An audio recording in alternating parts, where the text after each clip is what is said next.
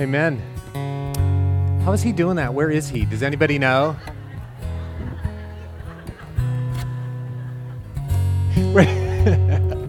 I didn't, I really, I, honestly, I got up here and I was trying to be all spiritual and I thought, where's Michael? I don't. Hey, bless you. Happy New Year. And we turned on the lights because we're going to have you in your texts this morning in the Bibles as we uh, come to God's Word. You know, this is just an hour uh, worship gathering. We're going to make good use of it, celebrate the new year, and um, get into God's Word a little bit. Uh, we have all of our, um, our new PowerPoint for my sermon, for our new sermon series, is all emailed and it's in the ether somewhere between here and our down church internet. So we do not have any sermon notes up there, and we don't have the cool new graphics for our new sermon series, but we're going to introduce it anyway because as I scan the room, most of you look smart enough to get it without pictures. You know, like the books that you're supposed to be reading. They don't have pictures anymore. I think you can get that. So uh, we're going to blaze through and do that. Let's pray one more time. Let's put our hands out um, as in a spirit of uh, receiving from the Lord, and uh, we'll come to God's word.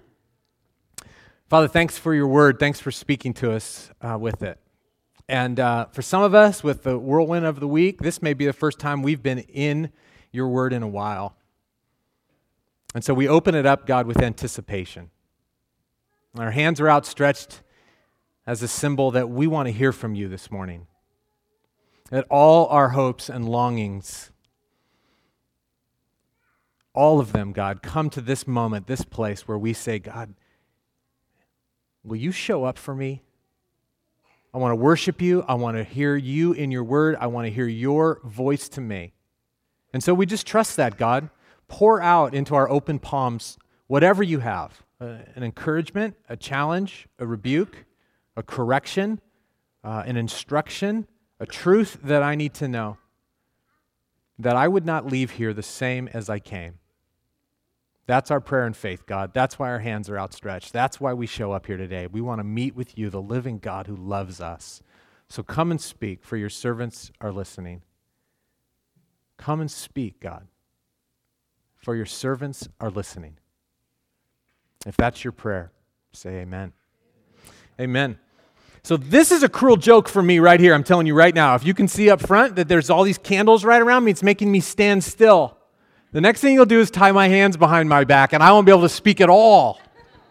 Um, hey, you know, I forgot we want to do a little family business before we uh, uh, get to, the, to God's word, too. We, two things. Next week, uh, our regular worship times uh, begin again, 9 and 1045. How many of you are here at 9 today? Raise your hand. Go ahead. Tall and uh, real tall. Okay, the ashes.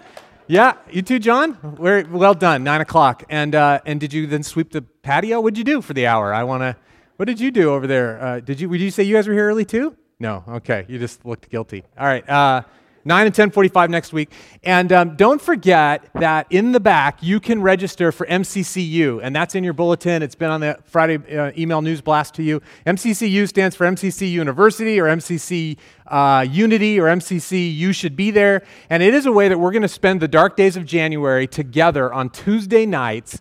Uh, every Tuesday night, the three uh, middle Tuesdays in January. So the 10th, 17th, 24th, we're going to come here for dinner, some elective classes, some fun, some prayer together, just everybody together in fellowship and hanging out and then learning together.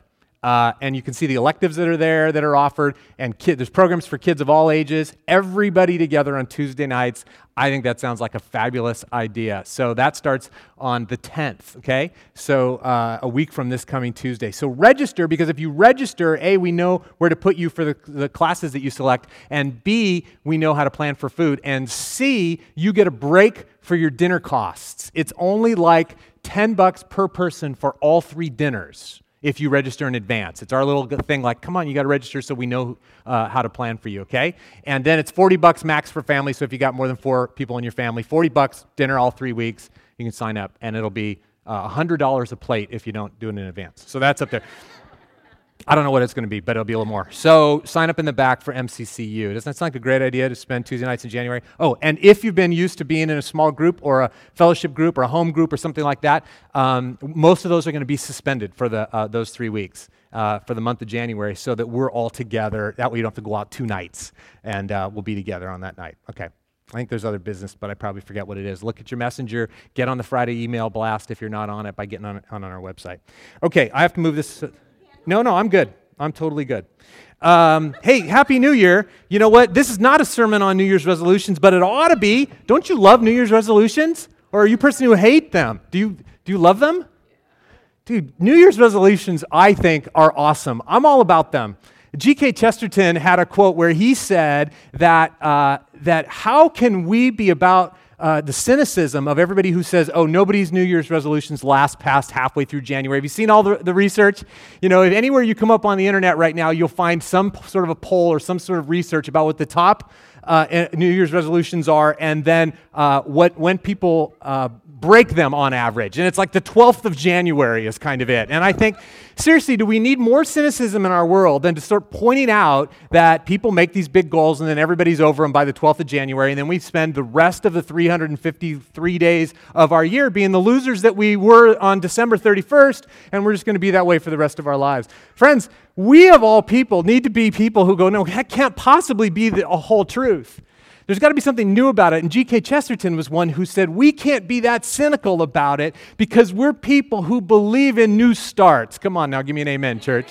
We're people who believe in new birth, that you must be born again in order to see the kingdom of God. You must have New Year's to be able to see the kingdom of God. You need these rebootings, these, did you say repagination? Art in your pageant, what? Okay, that's a good word, dude. Uh, we need those things in our world if we're going to be living out this faith that, um, that we're called to live out. So I'm all about New Year's. I think it's a great thing. Here's what I think it does to us I think it forces us to ask the question what is it that I really think life ought to be about? Who do I really want to be? And what do I really believe? You with me? Is that what those things say? They, they say, wait a minute, what do I believe? Because what I believe will, will dictate how I live. And I want to know what it is I believe to be true, what it is I believe to be real, what it is I believe to, to uh, have the most importance. And that's what we do when we stop and think about New Year's resolutions. resolutions. We go, what's true? Because then I want to aim for that. I want to put that in my sights, and I want to figure out how to get there. There's nothing wrong with that, friends. I think that is an awesome thing to do, even though we fail. I made two, two New Year's resolutions last year.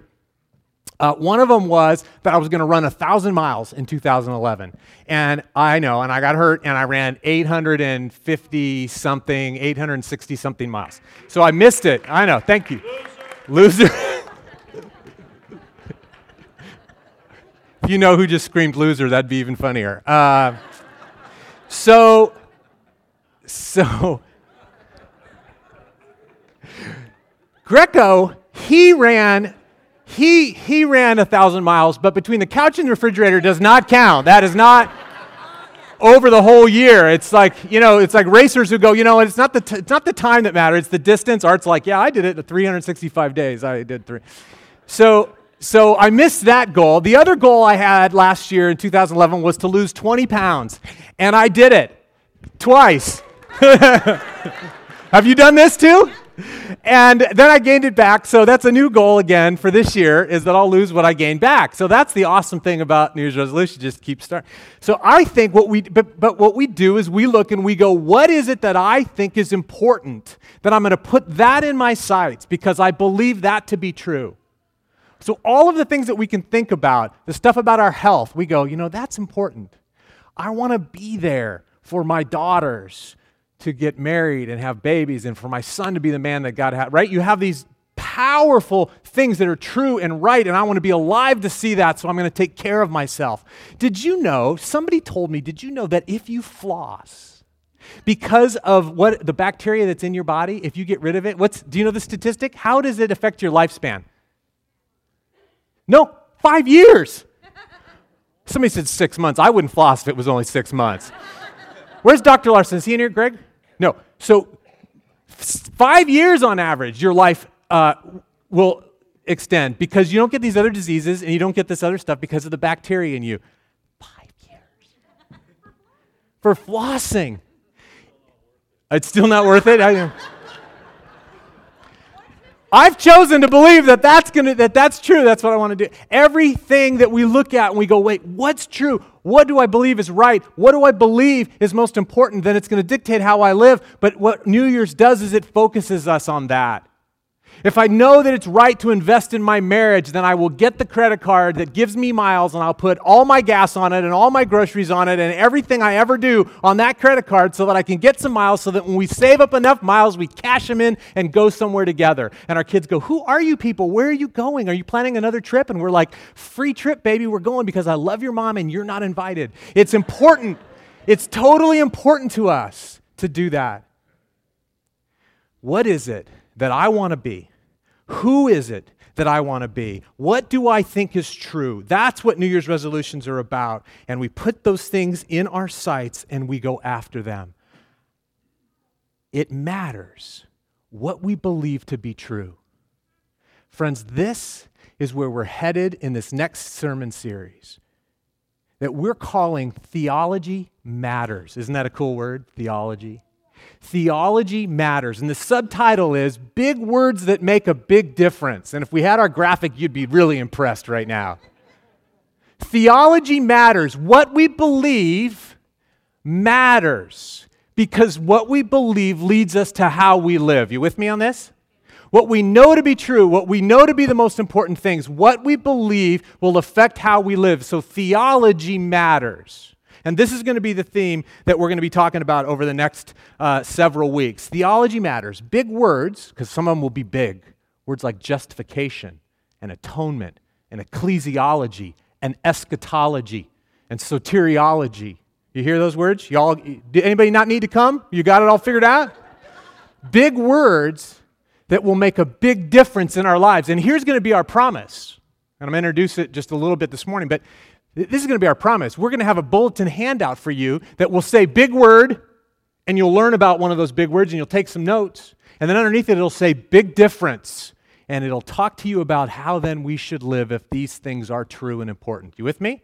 So, the big words that make a big difference theology matters. It helps us know what we believe to be true and what we value, and we set our sights on it and we live it out just like all these New Year's resolutions that we're talking about. Now, we named it this way. Let me get into it, introduce it a little bit, want to look at a fun text together, and, uh, and, and be uh, done a, uh, out of here at 11 o'clock this morning. We named it this way for two reasons. Number one, we named it this because there's two words in it. We named it this, we named Theology Matters because, number one, we're going to talk about theology. And here's your definition of theology theology is the truth about God. Now, the dictionary says something more beautiful and more long. It says the systematic study of the existence and the nature of the divine and its relationship to and influence upon other beings. The systematic study of the existence, the nature of God, and the divine, and its relationship and influence upon other beings. All that's saying is this is the truth about the story of God, who He is, what He's done. This is what theology is. What's true about God? And what's true about what God has done in our world? And what's true about what God does with us right now? And what's true about what God will do as we go toward the future into the, the kingdom of heaven coming fully and into eternity? You with me on this? This is what theology is it's the truth about this whole thing. It's the truth. Theology matters because it's about the truth. We're going to talk about truth over the next several month, weeks.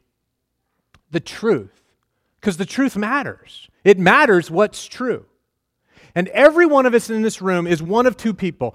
We either need to know what we believe because we don't know. And some of you were a little terrified when I started mentioning all those big theological terms because you thought to yourself, I've been in the church a long time. That word sounds vaguely familiar. I hope there's not a test at the end, but I should probably know what that means. So, so many of us fall in this one camp, which is to say, I don't know exactly what I believe. And if there was a test, I might fail it, and that would really probably displease God and certainly my pastors. So I don't I, I live in sort of this insecurity that I don't know what I believe. And I really know that when I read an atheist or I see somebody on TV or I and you think, I'm not sure how I would answer that. Anybody resonate with that at all? So we fall into one of two categories. One is we're just not sure all that we believe. And we need some truth. We need to be like, what's the Bible teach? How does that fit? Is that real? What do I believe? Tell me, help me understand what to believe. Second category is you got most of that figured out, and not all of us have all of it figured out, but you got most of that figured out. But you, especially if you think you got that figured out, you need a reminder of what the truth is. Because when we're reminded of what is true, and this is true for all of us, even if you have some of the more basic things figured out, you need a reminder about the basic things so that you say, oh, that's right. I believe that. And I forgot last year that this is what I believe. And so we're going to be schooling one another and we're going to be reminding one another about the things that we know to be true about God and who He is and what He has done and what He is doing. That's what we're going to be about, okay? Because Truth matters. Theology matters because it's how we live. I want us to look at the text. That's why the lights are on. You got your Bibles. I want you to just look again with me at uh, John chapter 4. And because this one verse it reminds us of, it's the verse about worshiping in spirit and in what? Anybody know? Truth, yeah. And then I started reading the passage and I'm like, you know what? We got to spend a couple minutes in this passage anyway because you may get something out of it that isn't even what uh, I had intended, but it's such a good passage. John chapter 4 is about Jesus talking with a Samaritan woman. And in the end, where one of the, well, not in the end necessarily, but where one of the punchlines where this thing is going is, is that Jesus ends up saying these words, and we'll get there in just a sec. He says, The Father is looking for these kinds of worshipers, those who worship in spirit and truth. He's saying that both are going to be important. And um, but I want to look a little bit more at that again with you. Look at John chapter 4. And let me read through the story uh, with you. Everybody have an electronic Bible or a Bible on your, on your lap? The Pharisees heard that Jesus was, was gaining and baptizing more disciples than John, although in fact it was not Jesus who baptized, but his disciples. And when the Lord learned of this, he left Judea because he was not yet ready to be famous, basically, and went back once more to Galilee. Now he had to go through Samaria, so he came to the town of Samar- in Samaria called Sychar, near the plot of, of ground Jacob had given to his son Joseph. Jacob's well was there, and Jesus, tired as he was from the journey, sat down by the well, and it was about the sixth hour. So it was about noon. And Jesus has gone through Samaria. And if you know anything about this story, anything about the, the history of the time, what, one of the things that you know is that Samaria was uh, a, the land where it was the northern part of Israel, and it was where the Israelites a lot, of, a lot of old history, but where the Israelites had intermarried because it had been resettled by people from another land. And so these kind of were like uh, not pure blooded Jewish people. And their religion had not been pure blooded anymore. It had been synchronized with all the religions of all the people who had come into that area from the other lands. And so these were people who were impure by blood and impure by religion. And so there was some racism going on, it's pretty strong racism. And uh, the fact that the scriptures say that he had to go through Samaria uh, is funny because that means Jesus had to break the norms and go where other people wouldn't go. So he goes through Samaria. He's thirsty. He sits by a well at noon. Verse 7 When a Samaritan woman came to draw water, Jesus said to her, Will you give me the, a drink? For his disciples had gone into town to buy food. And he asked her for a drink because their well there was there, and she brought the buckets or whatever to, to lower down on the ropes and to get the, the water for him. And he asked her. Now, you know what's going on here, if you've, again, if you've read this story or heard it preached before, that he shouldn't have been out there speaking to this woman because she was a woman, her husband wasn't present. That was improper in their culture. And he shouldn't have been speaking to her because she was a Samaritan because he was a Jew. And that was improper. And so here's Jesus breaking all the rules, and he gets face to face with this woman. He says, Hey, can you give me something to drink? And the Samaritan woman says to him, You're a Jew, and I'm a Samaritan woman. How can you ask me for a drink? For Jews do not associate with Samaritans. And Jesus answered her, verse 10 If you knew the gift of God and who it is that asks you for a drink, you would have asked him and he would have given you living water. Now, notice that, and we'll come back to that verse. If you knew the gift of God and who it is that asks you for a drink, you would have asked him, and he would have given you living water. Sir, the woman said, You have nothing to draw with, and the well is deep. Where will you get this living water? She didn't get it. She was understanding the truth on a very basic, literal level, right? Where's this water? That sounds like good water. Get some of that water for me. Are you greater than our father Jacob, who gave us this well and drank from it himself, and did also his sons and flocks and herds? Are you going to give us water that's beyond the water that Jacob, uh, this well that Jacob built? Well, you got something else going on here? And Jesus answered, Everyone who drinks this water will be thirsty again. But whoever drinks the water I give him will never thirst. Indeed, the water I give him will become in him a spring of water welling up to eternal life. She was being so practical, and he is being very spiritual now and blowing her mind. She still doesn't totally get it. Verse 15 The woman said to him, Sir, give me some of this water so that I won't get thirsty and have to keep coming out here to draw water. And he told her, Go call your husband and come back. Now the story takes a big turn. Okay, she's starting to get there's something going on here with water. She's still talking about water. She gets it special water, but she still doesn't get that it's spiritual water the way Jesus is talking. And so uh, she goes, Well, tell me how to get it. And he goes, Go get your husband. And right away, if you know the end of the story, she has to then be exposed. And she says, I have no husband. Jesus said, You're right. Verse 18 The fact is, you've had five husbands, and the man you, ha- you now have is not your husband. What you have just said is quite true. He exposes her in her brokenness and in her past and her shame. And in this story of live, for her to live with a man at that time and for her to have been married five times, she, she, this is why she's going to get water at noon because she couldn't go when all the other women went in the cool of the day because they would have totally dismissed her. And Jesus says, Hey, basically, Jesus, they start talking about water, and Jesus goes, I, uh, I know who you are. Sir, she said, verse 19, I can see that you're a prophet.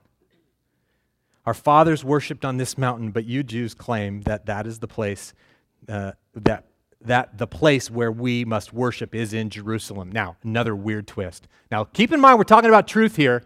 He knows the truth all. He says, "Listen, I want I got some truth for you about what, what's really happening with God." And she then she's like, "I don't really get all that you're talking about." And he goes, "Okay, well, here's the truth about you." And she goes, "Okay, I can see that you know something. You're a prophet. You know some truth." And she goes, "I see that you're a prophet." Verse 20. Our fathers worshipped on this mountain, but you say we worship in Jerusalem. What does that mean?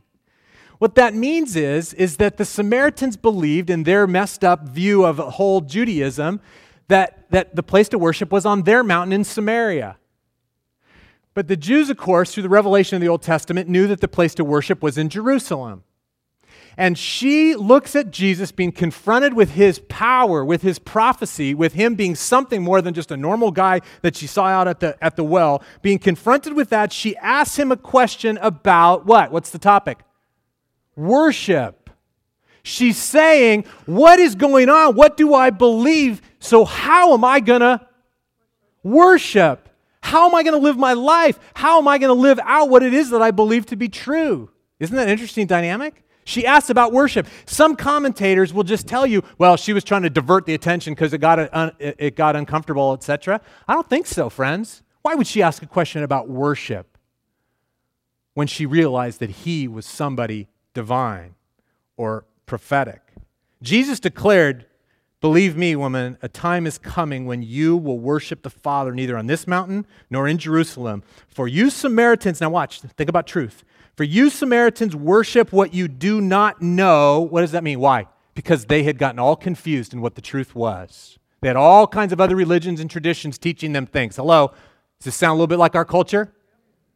They did not know what it was that, that was true anymore. He said, You worship what you do not know. We worship what we do know, for salvation's from the Jews. He wasn't being arrogant. He's saying, We've preserved the word from the prophets. We know what, what the, the Bible, uh, the Old Testament, what the law was teaching. We've had the consistent word. We know that. You don't know as much as we know, but we know more. And he goes, and so he's, he's talking about truth. Yet a time is coming and has not come has now, sorry, now come, verse 23, where true worshipers will worship the Father in spirit and in truth, for they're the kind of worshipers the Father seeks. God is spirit, and his worshipers must worship in spirit and in truth, both. The woman said in her confusion, look what she says I know the Messiah, the Savior, called Christ, is coming, and when he comes, I guess he'll explain all this stuff to me. It's confusing. And Jesus said, I who speak to you am He. The answers are coming and they're here in me. Is this not a cool passage? Isn't there just so much in this passage? Jesus went to this woman and said, You are going to worship God not just in spirit, but in truth. And she said, I don't know what truth is. And he said, The answers will come, and they're coming in me. Friends, I, I got this passage because I wanted to remind us that true worship is about spirit and truth. And Jesus has the truth. And if we know the truth, then our worship, our giving our lives to God, is complete. Many of us are one or the other, spirit or truth people. Do you get that? Do you think that that's probably true? Most of us re- kind of relate to one or the other of those two things. I'm a I'm a spirit worshiper kind of person, people feel like. It's a spiritual thing, it's a feeling, it's not necessarily connected to truth. I had uh, somebody say to me in talking about this text, somebody say to me, I got, I got all I need just loving Jesus. But man, some of those other words and all that kind of stuff, it's hard for me to get that. I don't really need to think that stuff through. I don't like thinking that through. But you know what? Jesus said there's a time it's coming, and now it's here, when you will worship in spirit and in truth. And there are others of you who are all about the truth. You know who you are. You're probably not smiling right now. You're all about the truth and you know it all. And you're all into the details and the facts. But you, when we stand and we sing for 20 minutes, think, man, how come my heart isn't full? It's all up here. You with me? It's not one or the other, it's spirit and it's truth. And we're going to spend some time saying, and truth matters. We're going to spend some time on truth because you know what? This church does spirit pretty darn well. You know that? Don't you know that? It's awesome. We come in here, man, and we're like, this is rich. This is not rich. And it's true, and it's worship. That's worship. But we're going to talk about the truth stuff. Well, I brought you to that text because I wanted you to see that Jesus said when she goes, I don't know, I don't know, maybe the, someday the Messiah is going to come and clarify all this stuff because all this God and worship stuff so unclear. Maybe someday the Messiah will come and he'll clarify. You resonate with that? And Jesus says, Time is now. It's here. We're going to get to the truth because what's true matters. And you're going to worship in truth. We're going to be worshipers in truth and in spirit as we go through these next few weeks. We named this thing Theology Matters because, number one, theology is the truth about God, and truth matters. Worshipers in truth, it matters that we know what's true. The second thing we named it was matters. Truth matter. I mean, sorry, theology matters. It matters. It makes a big difference what you know and believe. Do you believe me that, on that? Do you hear that? It makes a big difference. Everything that you do is rooted in some truth or some belief that you have. Every dysfunction in your life is believing some lie or some skewed truth. You know that too? Everything we do, everything we believe, every value we hold, every way we spend our time, somewhere down below is rooted some kind of a truth. It matters what you believe. And we're saying we better get at this stuff that matters so that we believe the right stuff, so that we know the right truth, so that we're not confused, and then we can live the way that God has for us to live. Everything you are and do is rooted in some belief, something you believe is true.